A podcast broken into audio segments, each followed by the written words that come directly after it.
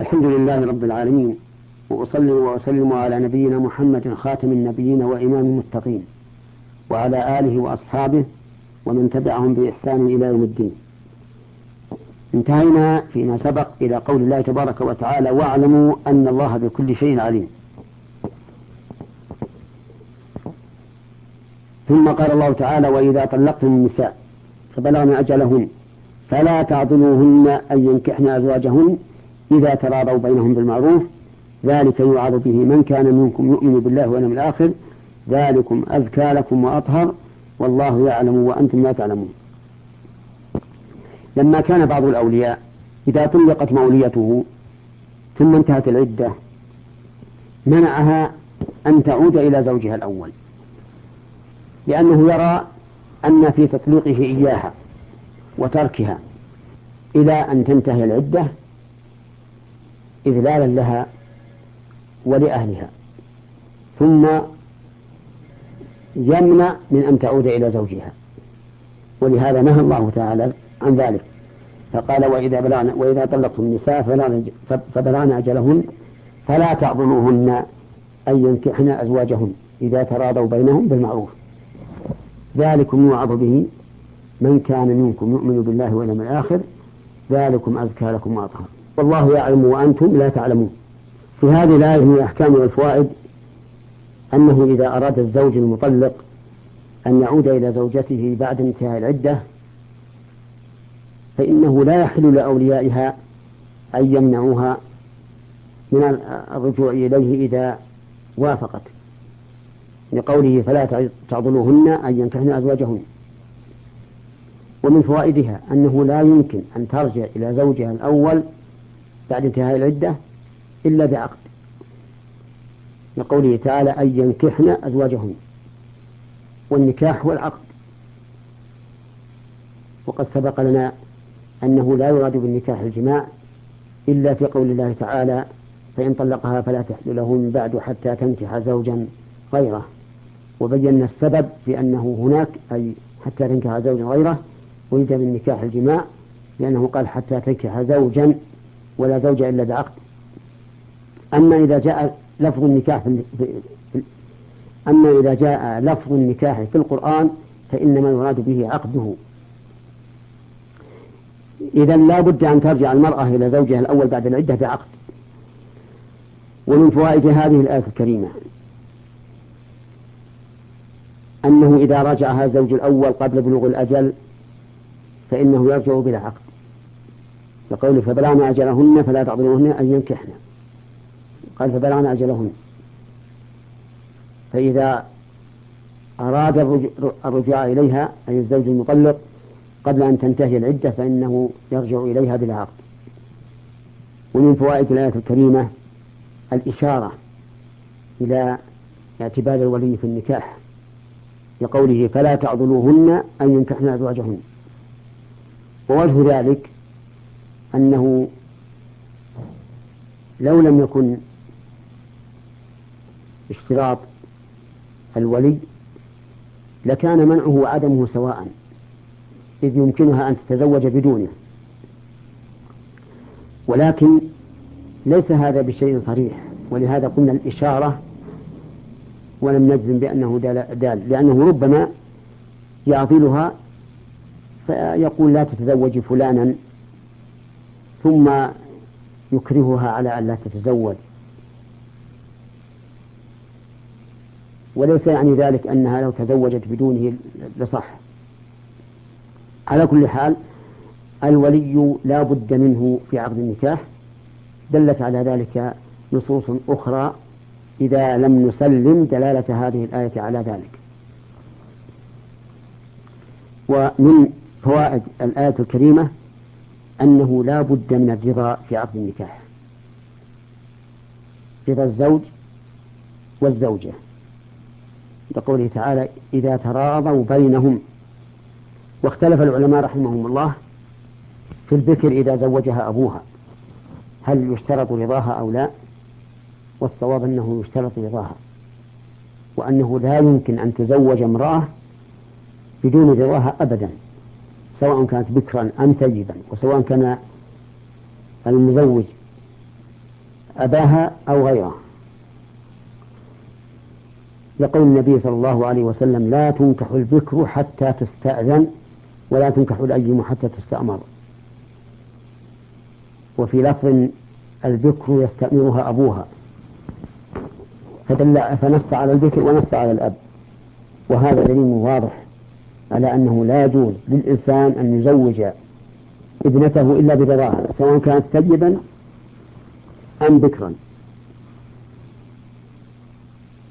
فإن زوجها بدون رضاها ثم رضيت بعد ذلك فإن العقد يصح. وإن لم ترضى فإنه يفسخ لأنه لا يصح نكاح إلا برضا الزوجين. ومن فوائد الآية الكريمة أن المهر يرجع فيه إلى الزوجين. لا إلى غيرهما. لقوله إذا تراضوا بينهم بالمعروف. وعلى هذا فلا, فلا يحل للأب ولا لغير الأب من الأولياء أن يتحكم في المهر. فيقول للخاطب لا أزوجك إلا بكذا وكذا.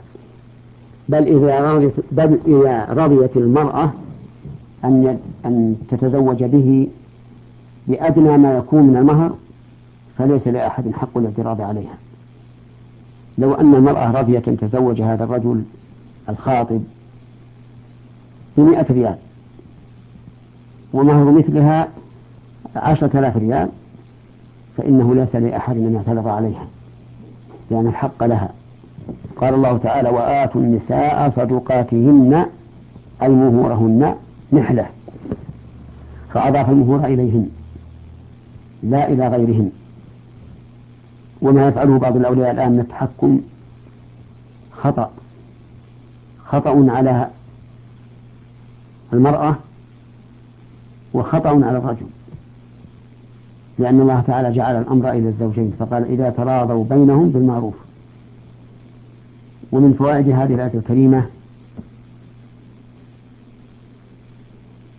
الإشارة إلى وجوب الوفاء بالشرط أي بالشروط التي تقع بين الزوجين لقوله إذا تراضوا بينهم فما تشترط المرأة حقا لنفسها وهو غير محرم وجب على الزوج أن يفي به.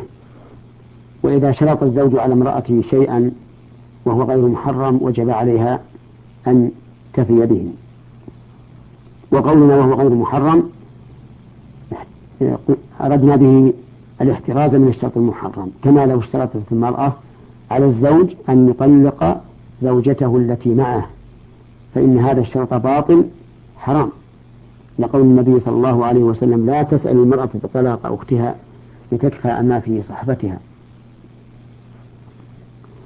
ومن فوائد الآية الكريمة أن الشروط تكون بالمعروف